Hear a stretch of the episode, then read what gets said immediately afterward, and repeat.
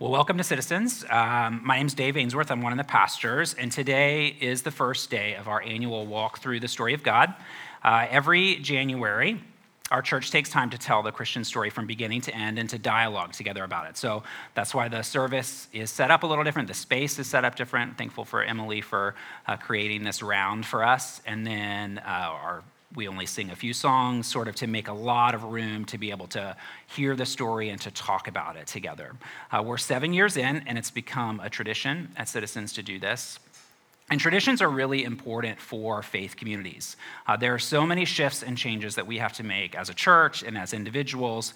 Um, our church is facing a big change right now with CJ's departure, and that makes our commitment to this rhythm all the more important and all the more significant. Um, rhythms like this are anchors to faith and family, they sustain us through change.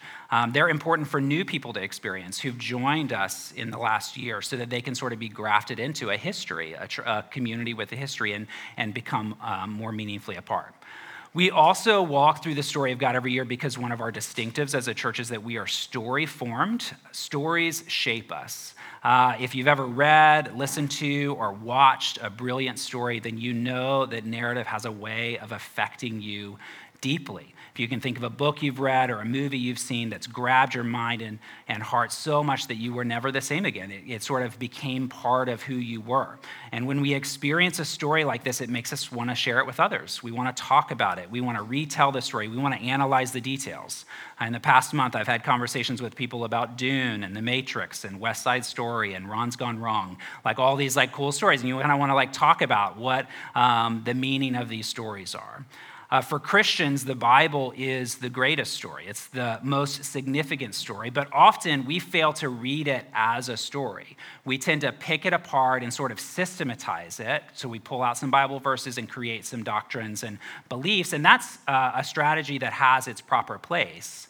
But it's important um, to remember that the Bible is first and foremost, before it is a catalog of doctrines, um, it is first and foremost a narrative uh, with a beginning, a middle, and an end, with tension, with climax, with characters and settings. And that's what we want to remember this month. Uh, Christians find our identity in this ancient yet ever relevant six act story of creation, rebellion, promise, redemption, kingdom, and restoration. Uh, this story tells us who we are, how to live, and where hope is found. Um, like I said, the story comes from the Bible. And so some of us here believe the Bible is completely true, all of it. Um, others believe only part of it is true, or that it's true as a metaphor, but not really um, true in uh, reality. And that's okay. Like we want to honor and um, appreciate and grow from the diversity of uh, thought that's in the room. And so we're grateful uh, for all opinions, um, all perspectives. Feel free to challenge the story. So all the way this will go is I'll sort of just read the story um, and then ask questions and just invite you to respond to it. And so you can say, I don't like that character. Um, I don't like what God did there. I wish, why didn't he do this? Uh, this felt like a better decision if I were God. Um, those kinds of questions are, help us engage the story more uh, deeply. As you can imagine, I am a pastor, and so I believe this story is entirely true and good, even the hard parts. Um, but you're not going to hurt my feelings if you think that it's untrue or if you think it's ugly and wicked and terrible. Um, I'm not going to try and change your mind in this space. Um, that's not what my job is. And so we're freed from that burden and can give each other permission to wrestle together. Um, and for those who don't believe the story, I've always been. Um, it's, it's always been encouraging to them uh, they're pleasantly surprised that those who do believe in the truth of the Bible are often still bothered by the same parts of the story. Like they're, st- they're hard for all of us um, because they're just objectively hard. Um, in terms of rules, there is just one for the story of God as we dialogue, we're only allowed uh, to discuss content that has already emerged from the narrative um, because we want to experience it as a story with tension. And so, if you know something from a later narrative, don't jump ahead. So, for example, we won't talk about Jesus because he doesn't come up until like week three. And so, uh, even though these stories might remind you of something from Jesus, we want to just talk about what has been revealed thus far. And so I'll try to like give reminders, and and um, if you if you end up uh, breaking the rule, that's okay. There's grace. Um, let's let the story unfold in order, like you would if you were watching a movie with someone. Um, this will help preserve the quality of our time. It keeps the playing field level for everyone so that no matter how experienced you are, um, there's not any sort of like biblical jujitsu, you know, happening. Uh, it, we're all sort of engaging the movie at the same place. Um, and we can experience the story as a narrative. And so, with that, let's begin. Um, I'm going to begin with a question. Um, and I'm going to ask the youth to answer first. If you could imagine a perfect world, the world the way it should be, what would it be like?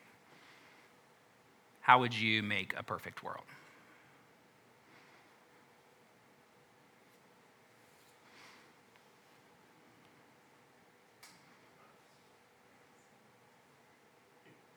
There's only five of you. Oh, yeah, absolutely. Yeah. This is, yeah, so this is a space where you can uh, shout it out.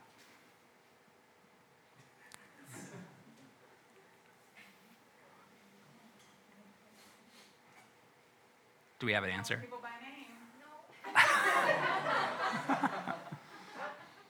what would it be like? What are some things that would be present in the world? What are some things that wouldn't be in the world if it was perfect?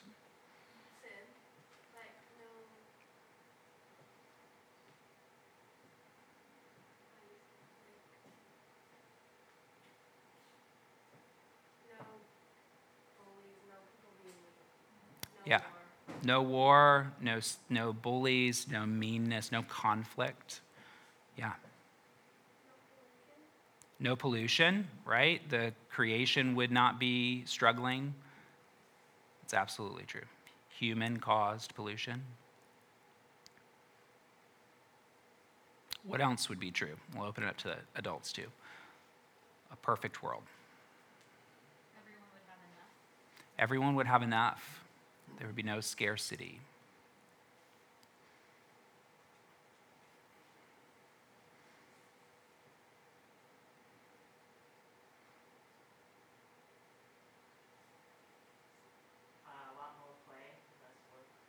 a lot more play and less work. And maybe work would feel like play.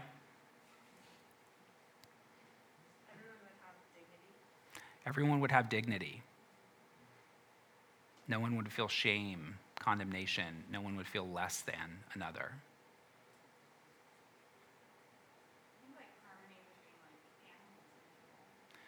Perfect harmony between animals and people.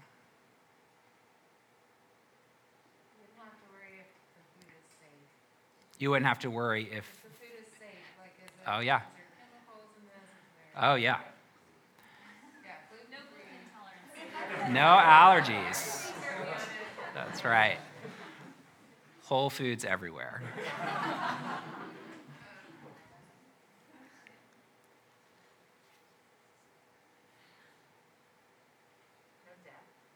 no death. People would live forever. No sickness. No mental illness.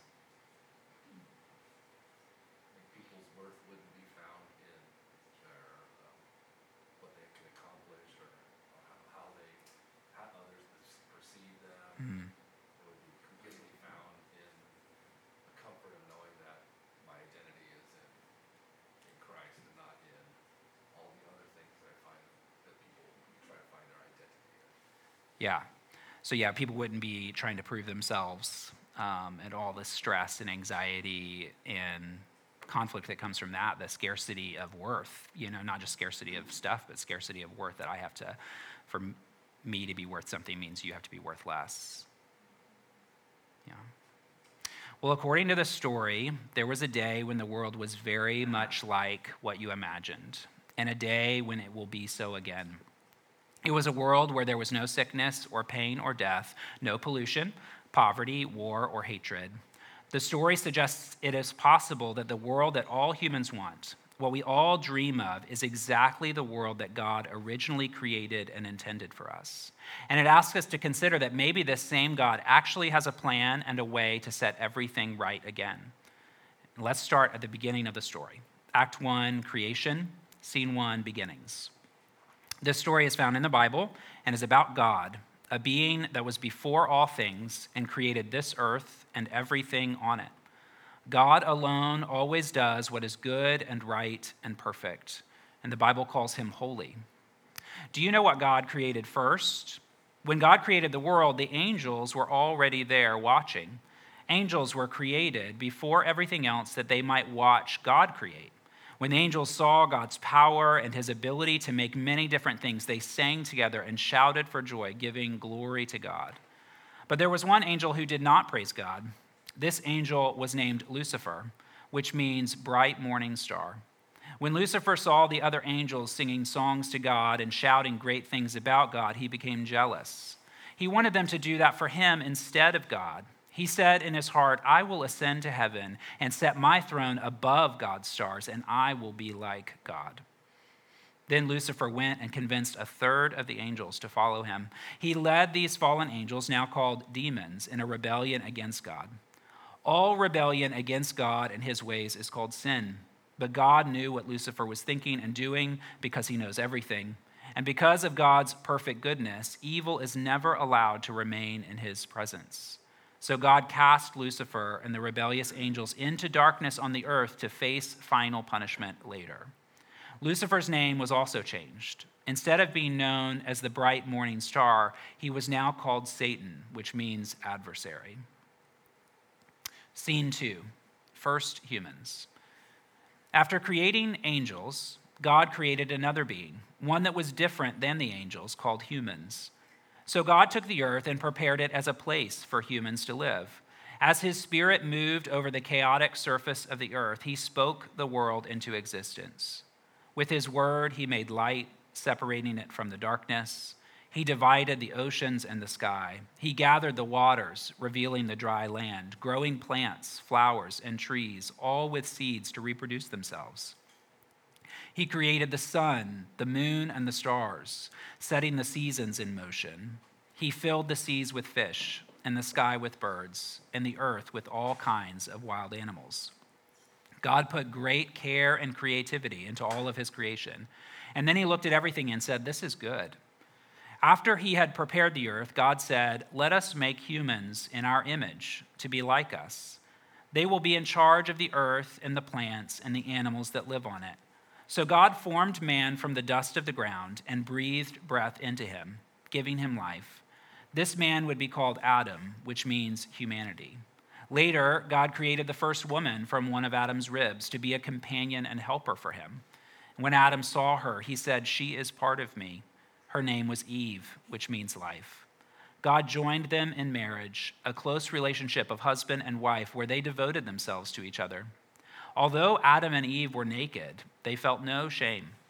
So God created both the man and the woman in his own image. God gave them authority over other creatures, even bringing all the animals to Adam so he could name them. God blessed the man and the woman with the ability to continue creating through having children and through cultivating a garden. He told them to be fruitful and multiply, fill the earth and subdue it, and have dominion over everything on the earth. He placed the first human in a beautiful garden, a place where they had everything they needed to live the best life possible, one with freedom, rest, and joy, and where they could walk with God. In the center of the garden, God placed two special trees. One was the tree of life, and the other was the tree of the knowledge of good and evil. God said that Adam and Eve could eat from any tree in the garden except for the tree of the knowledge of good and evil. He warned them not to eat from this tree, or they would surely die. Daily, God would come and spend time with the humans, walking with them in the cool of the day. He showed them how to live in the best possible way, a life lived close to God and under his protection, a life that is full and complete. Adam and Eve loved being with God. Now, as God looked over all of his creation, he thought, This is very good. After creating all of this, God rested, and he set aside one day of rest every week for his creation called the Sabbath day. All right, let's discuss these first two scenes. Um, youth first again. What are the characters in the story? Every story has characters in a setting, so who have we met so far? We met Satan, Adam, Eve, angels, God, Yeah. Yeah. And then I think you probably could say a creation's a little bit of a character in the story, um, the animals and, and, and such like that. Okay, so that's a great list. Um, what strikes you, this is for everybody, um, about each of these characters? What's their relationship to one another? Um, and how are these characters similar to the main characters in your own life story?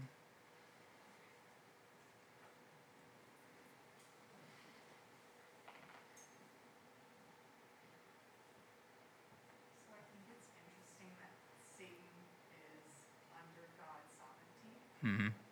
Because a lot of times when we think about Satan and God, we think that they're equal pillars against each other, when really God is above Satan and has complete control.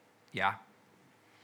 Yeah, and a lot of other stories, like ancient and modern, have a more, they are more sort of a duality of good and evil.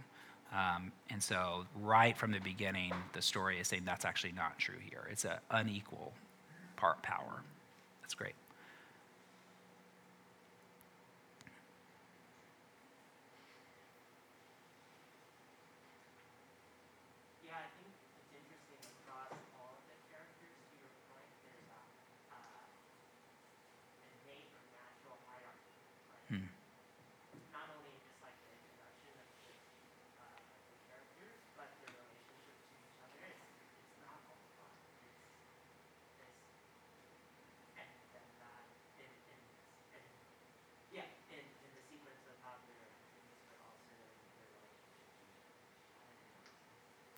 Yeah, that uh, in this perfect world, there is um, authority and submission and relationship and differences of power and things like that.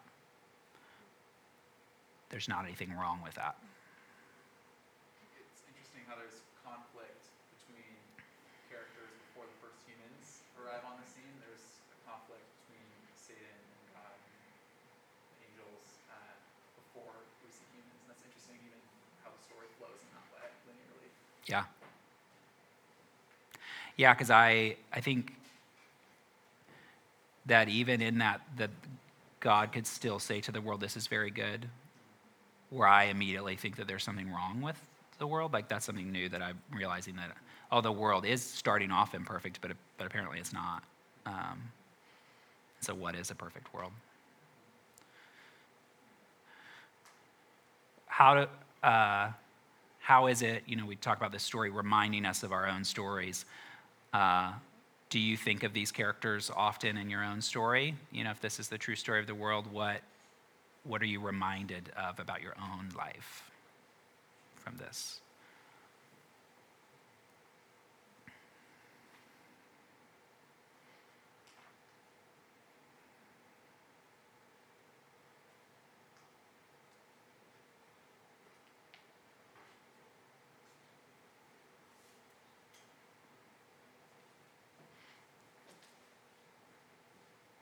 A perfect world would have coffee readily available. And Mike and Emily just contributed to this being a more perfect world. Thank you for doing that. Feel free to get up at a respectful amount and go get yourself some coffee. um, for real, though. Uh, yeah, I mean, I think I'm always like instructed that angels um, are a part of the world. I was like challenged when I had kids, especially small kids, and praying for them and praying for guardian angels. Like, would you protect my house? Um, keep me safe.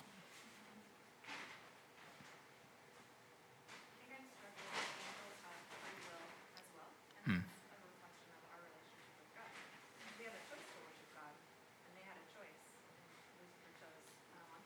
Yeah.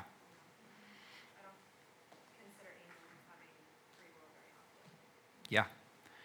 Um, that's a good transition question because in the story, humans are set apart from the rest of creation because they are created in the image of God. And a lot of people talk about that, that is free will, but, but the angels are not in the image of God, yet they have uh, freedom as well. So, what, what do you, how would you describe the image of God? What's the significance of that?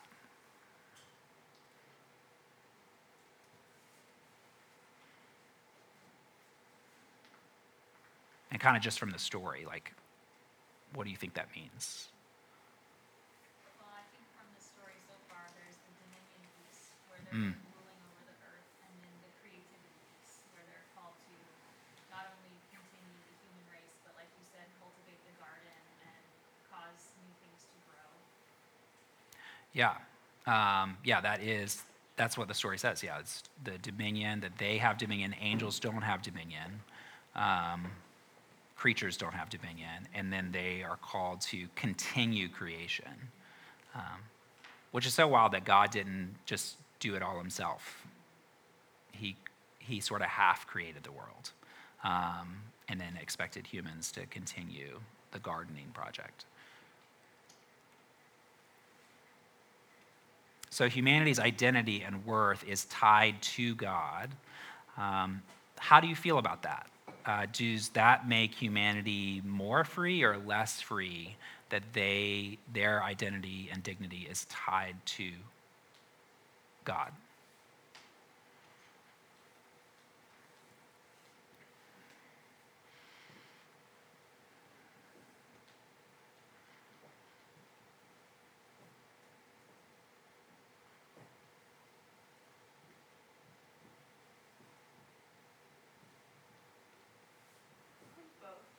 Both.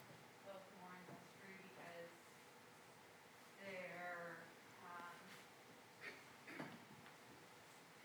less, less free, obviously, in the sense of then you can't get away from God. Hmm. More free in the sense of if you could get away from God, then you're you can't get away from yourself. So seems like both ones are different freedoms too.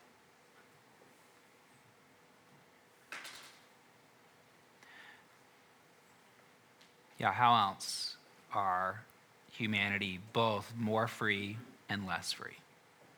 I get a sense of just such freedom because we're free because it ties back to the in his likeness. We're free then to be who we were created to be Hmm. in the likeness of God. It can be seen as like, no, I have to, you know, I have to be a certain way, but that certain way is ultimate freedom. Is being in the likeness of God. So if I'm created to be in the likeness of God, I'm created to be free of worry of anything else to meet my needs, emotionally, physically, anything like that. So really, it's, it's the ultimate freedom. Yeah. I think freedom is such a tricky concept Mhm. because it's like doesn't necessarily mean the absence of any structure or design or system.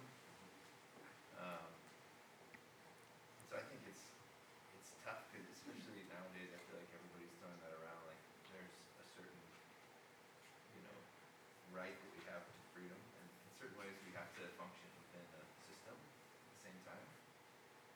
And I think the system that's laid out here is like one of community and one of like love. I think God is like creating for the sake of love and creation, not because he needed that per se. Mhm. Um, and so how does that inform the way that we live? I think it's there's that same kind of freedom in the sense of like creating and more and more expansive, but all kind of within the framework of our design uh, and being more and more like. Does that make sense? Yeah. I don't know if it totally makes sense to me even, but um, yeah, I just think there's guardrails to freedom, but that doesn't mean it's not freedom. Yeah. Well, I think that contrasts the thing about like, is Satan more free because he sort of cut off? Like, is he a free character? You know, and that really is the like, what is freedom? Um, are the animals free? You know, like, um,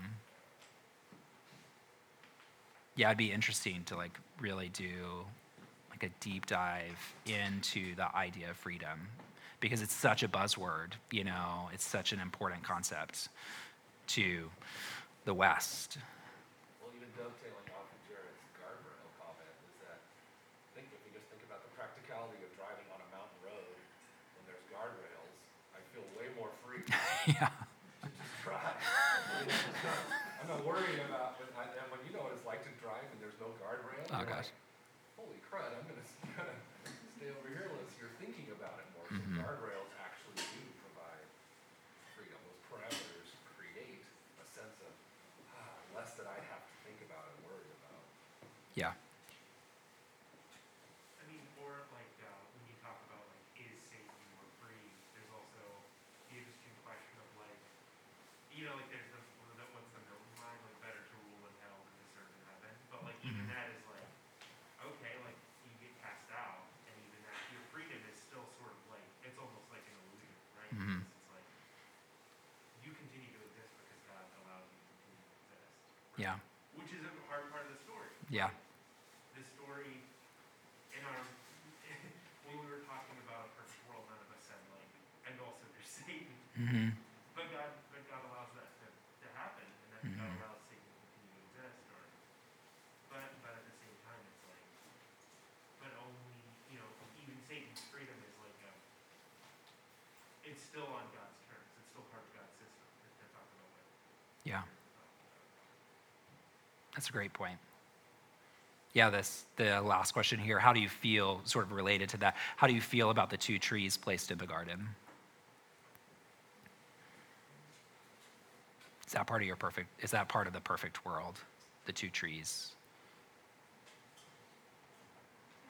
I think the two trees kind of like highlights this kind of like, like, um, maybe like philosophical like error in the way that we talk about freedom. I think we often talk about freedom as wanting there to not be consequence for our action. Um, like I want to be able to do what I want and not have any consequences. But that's not really true. What we want is to be able to do what I want and not have any like unpleasant or negative consequences. Oftentimes we actually want, we do want positive consequences. Like I want to be able to do what I want and have people like me or have people accept me. Like that's a consequence just as much as being rejected or having like Hmm. my reputation damaged. And so I don't think what, a lot of times when we say we want freedom, we don't actually want freedom. We just want people to respond a certain way to our behaviors, which is actually maybe different than like a philosophical freedom where there are no consequences. Um, and so I think that the, the presence of the tree actually like addresses that duality in the sense that it like, it, it like it, it, it is that there are consequences for action, or I don't know if it necessarily addresses it, but at least I think it fits in with that reality that like, what we're wanting is not, is not actually consequencelessness. Like, we're just wanting what we want wanting people to like respond a certain way. So, I don't know, I feel like the, the tree makes sense in, in light of all of that, it like, it actually feels fitting that there would be consequence for something. Well, and that goes to the desire for dignity. You know, is that to to have no consequences, to sort of be the spoiled child who can do whatever you want and like you still get everything you want is actually like a less dignified way of living, you know? And so to be created in the image of God, to be given power also comes with responsibility. Like authority and responsibility always like match and go together. Um, that's a great. I've never thought about it that way, where the, the tree dignifies image of God. And so, if there were no tree, then how different would we be than the animals who could do whatever they wanted, you know? Hmm. It like a setup though? Yeah, it does. Right? Yeah. I don't, I don't know. I just feel like it's not like, uh, I think it's, it changes when you have kids too and you like see the way that they think and like there's just really, like, it's really easy to like draw the line between what they're, what's going on in their head and their actions sometimes and like, like, how did you know I did that? Like, like I always thought my mom had eyes in the back of her head because she would hear something and she would know that I was acting out. I guess my point is like, like I feel like it's a predictable outcome that God knew. Mhm. And, and of course he knew, right? He knows Mhm. everything, but it just feels like a setup. to me. Yeah. Like we didn't really have license or choice. Like that was like, is it really a choice if that was like the of course outcome, the Hmm. obvious outcome? Hmm. That's, It would, it would feel like a, I, I totally hear you. It would feel like a setup if you, um, to use like the kids. Sorry, I feel like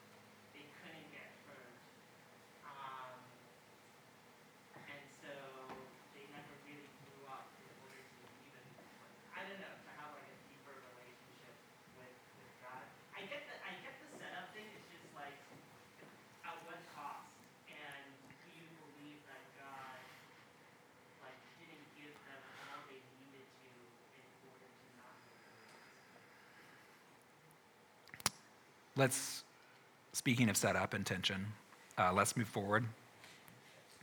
Um, Act 2, rebellion or fall. Uh, this story is also from the Bible. One day, Satan, disguised as a serpent, the most clever of all the wild beasts in the garden, came to the woman. And he asked Eve, Did God really say you must not eat any of the fruit in the garden? Eve told him, No, we can eat from any tree in the garden. It's only the tree of the knowledge of good and evil that we are not allowed to eat from or even touch, or we will die. The serpent said to her, You won't die. God knows that your eyes will be opened when you eat of it. You will become just like God, knowing everything, both good and evil. When Eve saw how good and delicious the fruit looked, and that it would make her wise, she took some of it and ate it. She also gave some to Adam, her husband, who was with her, and he ate it. They chose not to believe God and to believe the serpent. Instantly, their eyes were opened, and they realized they were naked. They became filled with shame and fear. They strung fig leaves together around their hips to cover their nakedness. Toward evening, they heard God walking about in the garden, so they hid themselves among the trees. And God called to them, Where are you? Adam answered, I heard you coming, and I was afraid because I was naked, so I hid. God answered, Why are you ashamed of being naked? Did you eat the fruit I told you not to eat? Adam blamed Eve. It was the woman that you gave me. She gave me some. Then God said to Eve, How could you do this? Eve blamed the serpent, saying, The serpent tricked me eating, into eating the fruit. So God said to the snake, Because you have done this, you will crawl on your belly, and you will eat dust all the days of your life. You will be the enemy of the woman and her seed. You will bite his heel, but he will crush your head. God's heart was broken because of their disobedience, but he could not ignore what they had done. God always does what is good, right, and perfect. His perfect justice required that there be consequences for rebellion. So God punished Adam and Eve by putting them out of the garden, outside of his direct care and protection. No longer following God's ways, having divorced themselves from the author and sustainer of life, they were now subject to sickness, pain, and death. Not only were Adam and Eve punished as a result of their disobedience, but all of the creation fell under a curse. The whole world became broken. Nothing remained as it was supposed to be, except God, who was still good, right, and perfect, and nothing could ever change that. God continued to love Adam and Eve. He even made clothing for them out of animal skins, an animal that he killed, so they would not be ashamed of the garden. He still allowed them to have dominion over the earth, though now their work would be difficult. God still took care of his creation as well, never letting it become as bad as it could be. So, in this story, Eve decided to eat the fruit because she saw it was beautiful, good to eat, and powerful to make one wise. Do you think that was true about the fruit? And if so, um, why was it still wrong? What does that teach us about sin?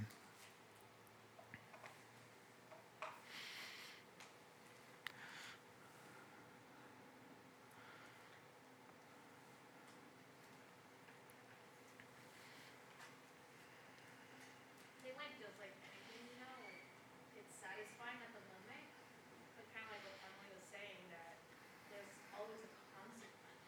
So I think all of us have at one point in our lives done something where at that moment it's like, oh yeah, and we even think that we kind of got away with it, but then it trickles down and we feel shame and we feel like the reality sinks in of, oh, we shouldn't have done that.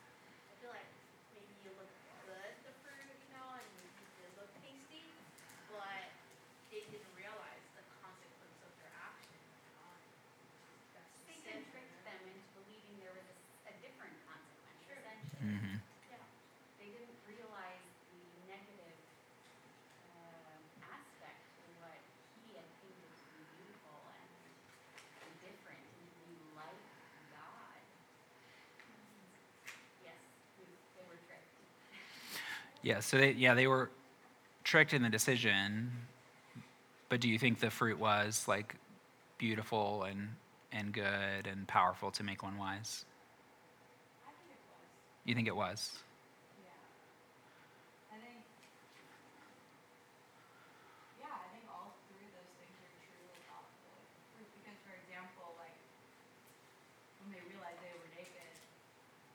it was clear God already knew that. He's like, who told you? Something Mhm. that was true that you didn't know.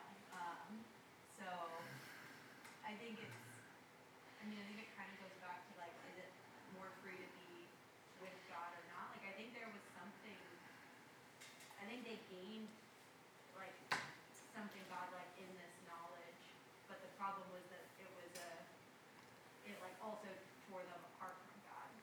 But like I think, yeah. I think it was a different thought. Yeah, I think that, um, just out Lucy for a second, and we're asking her, she's like, oh, and that's sort of, I feel like that is our impulse, that like, we want the fruit to be bad, we want the whole thing to be like black and white, like, they shouldn't have done it, what were they thinking?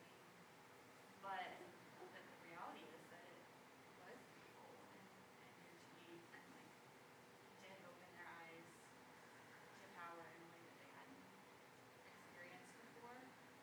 Um, which I think for me like is humbling that like I wouldn't have done anything different, you know, like it is the open word was there and it's two powerful pieces.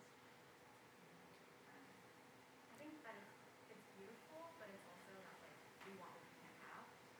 Mhm. And it was like clear, like, don't eat this. And it was like, oh, why, why not? And the last question of like, what about teaches about sin, like inherently is there. And we want the whole, which sucks. Yeah. Yeah, and it feels important to note that in, I think in culture all the time, we're having these conversations about like, well, is it beneficial? Is it helpful? Is it like healthy or natural or normal or, um, will it actually kill you? Like, is it actually poisonous? In like all manner of like cultural conversations.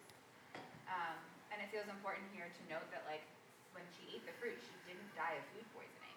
If that wasn't, you know, it didn't kill her. Um, and it did make her wise. Like Chris was saying, she knew things that she didn't know before. And yet it was sin because God told her not to, which is such a different metric than so many of the metrics that we use to evaluate various things in culture. Like, you know, a- any of the hot topic, like political conversations, get filtered through these lenses of like, is it beautiful? Is it nourishing? Is it like, does it produce wisdom? And yet here, those weren't the metrics that determined whether or not it was sin. Like, Did God say not to do it or not? Yeah. But God did say you will surely die. hmm The consequence might not have been immediate, like she didn't like heal over dead. But the consequence of you will surely die was still what it was. Yeah. Yeah. Just the question is like, it, was it a magical fruit? You know, it's like, oh, it wasn't that it was a magical fruit, um, like a Snow White. That's what sort of I picture, you know, um, is the apple and Snow White. Um, but it was, the, the poison was estrangement from God, was disobedience. Um, you know, um, and I'm curious if Eve It seems like that's actually the introduction of the like idea of poison was Satan's introduction to where like he sort of was like, oh, it's actually not poisonous. Like he sort of just he kind of removed God from it relationally a little bit. You know, it's like it has this magical power to it. So if I, Um, I don't know, whenever I read this story, I'm always struck by like how, I mean, kind of like what you're saying, it feels a bit like a setup. Um, just in that, like, how many times you have to make this decision, like this free isn't going anywhere, you're in the garden for who knows how long, and like, who knows how many times you're prompted to like make this decision, like, what do you do, or not eat it? Um, so it feels like if you're somewhere for eternity and there's this thing you haven't experienced, just like out of curiosity, one day, and then find the truth. Like, you've done everything else, and you're like, well, this is still here. yeah, So it just, it just feels hard to like, uh, to see, see it happening any other way. Um, yeah. If that's great. Uh, if Eve was already created in God's image, what is tempting about being like God? What's the ad? Being in control. Right, it's a Lucifer story part two, right? Mm-hmm. yeah. yeah. Mm-hmm.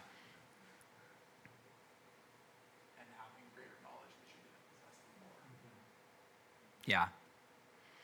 Yeah, it introduces the question in a society that like idolizes knowledge no matter what. Um, is there knowledge that we shouldn't have?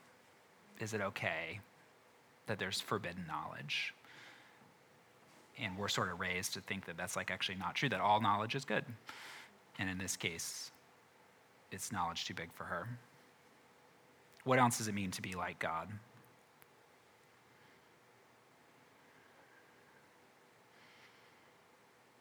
like knowing all those things about every single person in the whole world. So maybe like if you wanted to be like God, you should be able to like know more than she already knew and had the knowledge of. So like maybe she could be like, I know that you're worse than me, like that. Yeah. Yeah, so that she might be uh, omniscient in some way to know all things. And that, yeah, what would you do with that infinite knowledge? Yeah, you wonder if what, what did Eve not know? When you don't know things, it implies like a need for trust. Like, I've got to trust the person who does know. Um, it's like, oh man, maybe, maybe I won't have to trust anymore and I could just be myself. What do you think is the serpent's motive? So, we, what's his backstory have to do with this?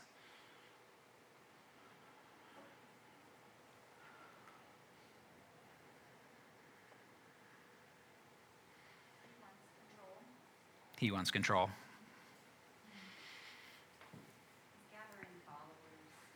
Yeah, continuing like he's been, like he's done from the beginning, gathering followers.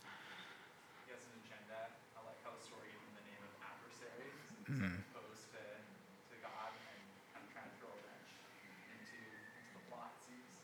Yeah, So let's go after what was very good. Yeah. yeah. Yeah, it kind of seems as simple as like spite. Mm. Yeah. He's trying to ruin, yeah, what God did. I- And I always, I mean, did he resent humanity? Image of God, where there was some resentment. That's actually what I, I wanted to, to be in that position or even higher. How did Eve's decision change her relationship with God, uh, with Adam, and with creation? What happened once she ate of the fruit? I think she lost a blissful ignorance, hmm honestly. Yeah. That sounds so desirable to me, to just be ignorant and to work. Like, I don't have to be bothered with anything else. I can be focused just on my work and my family or whatever it is. That is very desirable to me. And she lost that. hmm She now has to, she has to be focused on herself, her body, her, her nakedness, and she wants to go back to that blissfulness. I'm sure she did. Yeah, it, the, the story is told so quickly in Scripture that to like sit and just imagine those hours between eating, realizing you're naked, hiding, and like the hours of hiding, what that was like. Mm, you know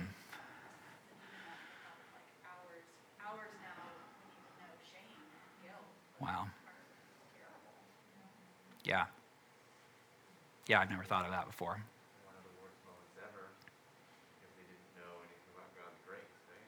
Yeah. When is coming down the pipeline? hmm I think to answer the question, I, I wonder like when they ate the fruit that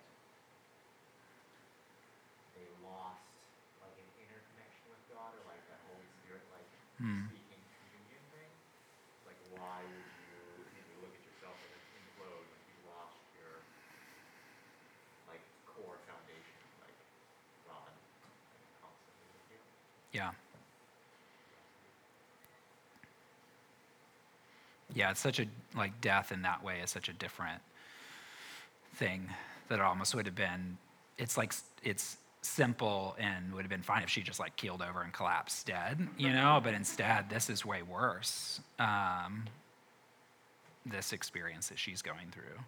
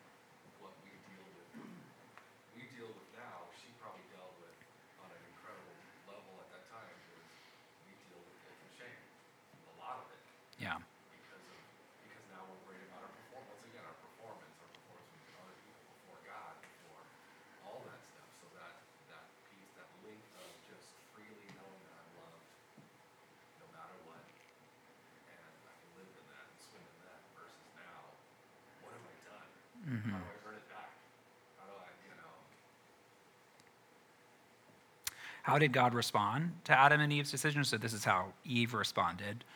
How did God respond? What's the first thing he did?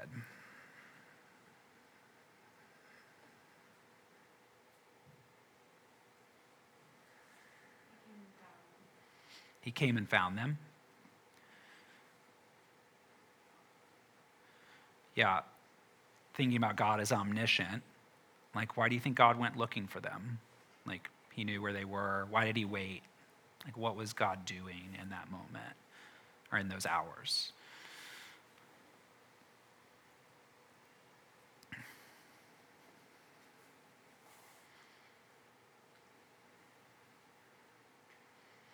I mean, in some way, it's like preserving part of the relationship that was already there, right? Like he could have struck down thunder. Or, Yeah.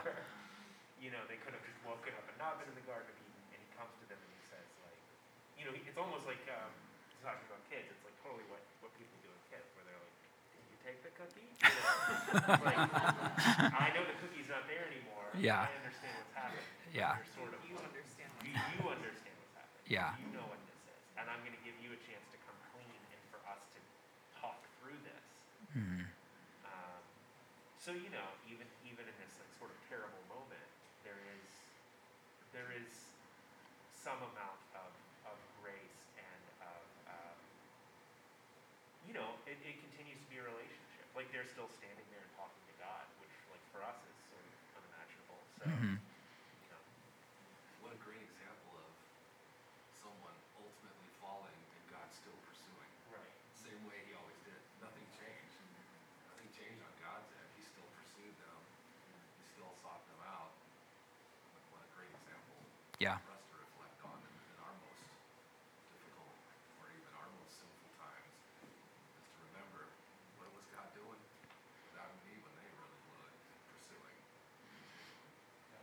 Something someone said a moment ago was like, what was it like in those moments after the fruit was eaten before God met the first humans? Like, what would that suspense have been like?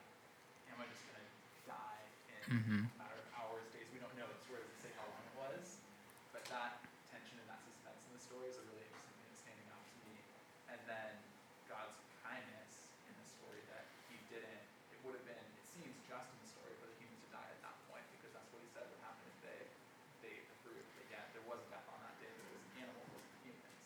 Um, so it's just really amazing, like seeing the like patience and kindness of God with the humans, even in this like kind of early introduction to humans and to God, um, and how He moves towards them and gives them the animal skins to cover themselves. It's yeah, it's just like striking to me in a new way. Yeah, it's amazing. What what did God do at that time?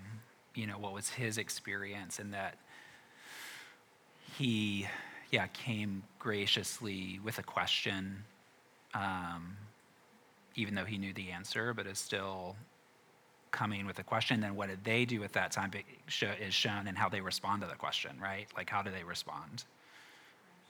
Blame shifting, yeah, anything, and and so, which just like makes the that exchange, which is so beautiful, to, to, to be included in a story, like such a fantastic story. But that shows even like more deeply how tragic it was, like how far the separation had been, that God would come with like a gentle question. Um, and like, what's the tone of his voice? Because, you know, the, the parent is like, what did you eat the cookie? You know, like that sort of like, I come with that energy a lot of times. Um, but then, or was it more of like, uh, who, who told you? Like, did you do this? Like, what was his posture? And then they come back with the immediate blame shifting. I think it's interesting that God gives them time before he even comes. Like when you talk about the tension, like they had enough time to realize they were wrong, to go get fig leaves, to sew it together, to figure out how to sew, put it together, and Mm. help themselves. That the Lord like kind of like let them like swim in their shame Yeah. before he came and dialogue. Like he let them experience like their like eye opening, their shame, and kind of like try to figure out what does this even, what is this like feeling I'm having, like Mm, before he even comes and talks to them about it. yeah. It's not like they eat it and he's like, what did you do? hmm And it's like, no, just sit in that for a moment. Feel how bad Yeah. Like, and then let's talk about it. Yeah, I wonder, have wondered since doing the story um, for a couple years, like, what if they had responded differently, like, and said, I'm so sorry, you know, like, please forgive me? Um, would that have changed the arc of the story? Um, but instead, they respond in the way they do. Um, the consequences, uh, there are consequences of their actions, um, for their actions. Uh, do you think they were too severe? Um, do you wish that God could have overlooked their disobedience? Like, why could he not do that?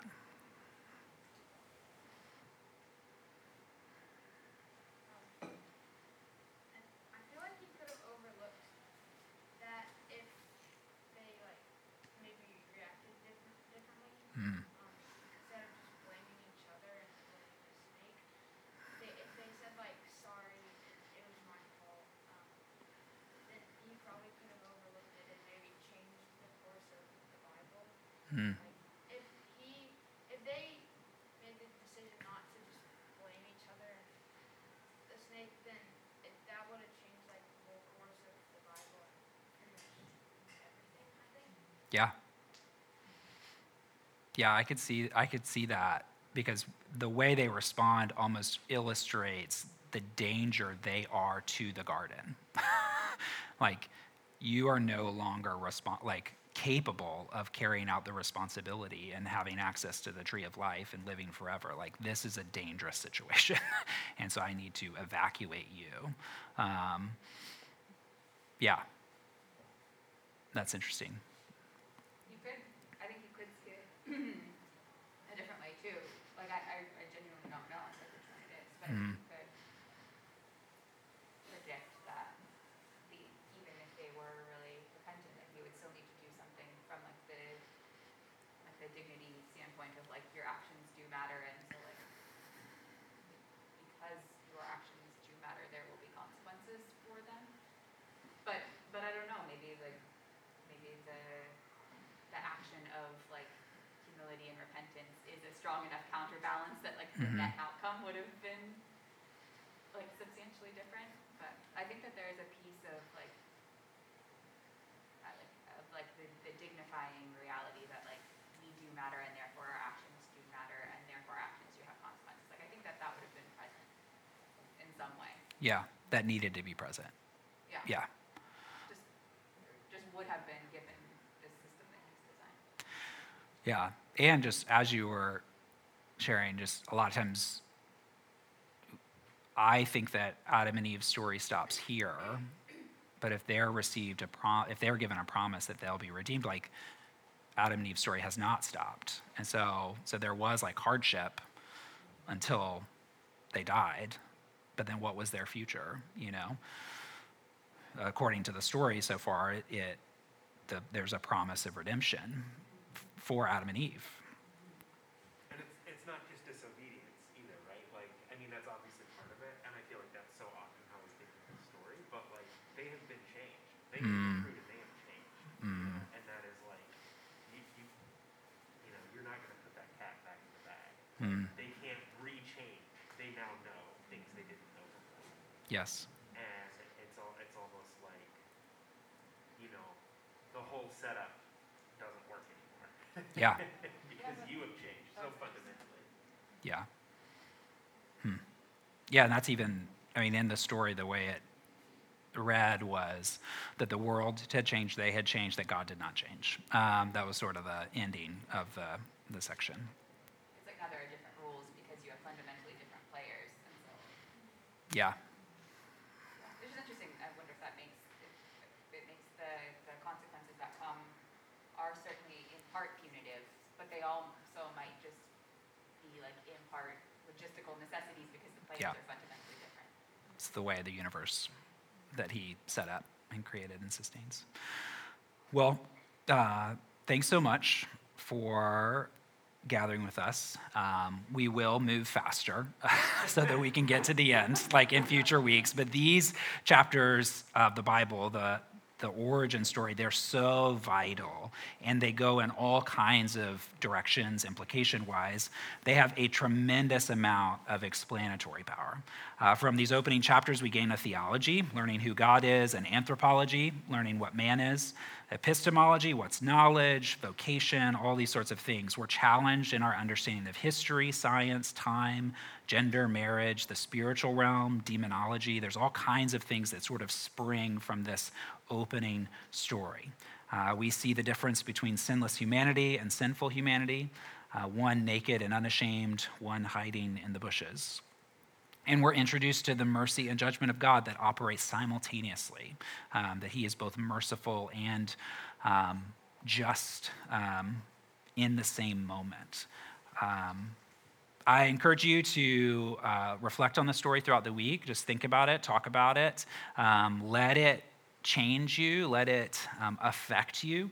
Uh, speak uh, them to your neighbors and friends. Like, talk about this. Like, what did you do this weekend? Man, we sat and just discussed this story. It's a wild story. Whether you uh, believe in its truth or if you think it's more of like a mythic, it's still a wonderfully crafted um, narrative. And so I encourage you to dwell on it. Um, as we just step out, I just want to step out of the story um, briefly um, as we like move towards communion. Um, and just draw your attention to the either or on offer in Genesis 1 to 3. Um, in Genesis 1 and 2, God made everything and it was good. He made humanity and it was very good. And then in Genesis 3, Satan enters and tempts Eve. And we learn that the nature of temptation um, is this appeal of being self made instead of God made, that I'm going to be in control, um, that I'm going to make myself. That was the question put forward to Eve Are you satisfied with how God made you? Um, are you okay with God being God and you be remaining image of God? Or do you want the knowledge of good and evil on your own terms? Um, Graham Cole is a theologian, and he writes on the origin of Satan, and he says, One might say that as an angel, Satan was created by God, but as a fallen angel, as Satan, he is self made, uh, that it is inherent to who he is. And what it's just an indicting statement for a culture that really esteems the stories of self made men and women. Um, and so, the opening chapters, it, it's hard to interpret what exactly are the implications, what does it mean. Um, but at the end of the day, this simple message is that God made everything, which means that God made you.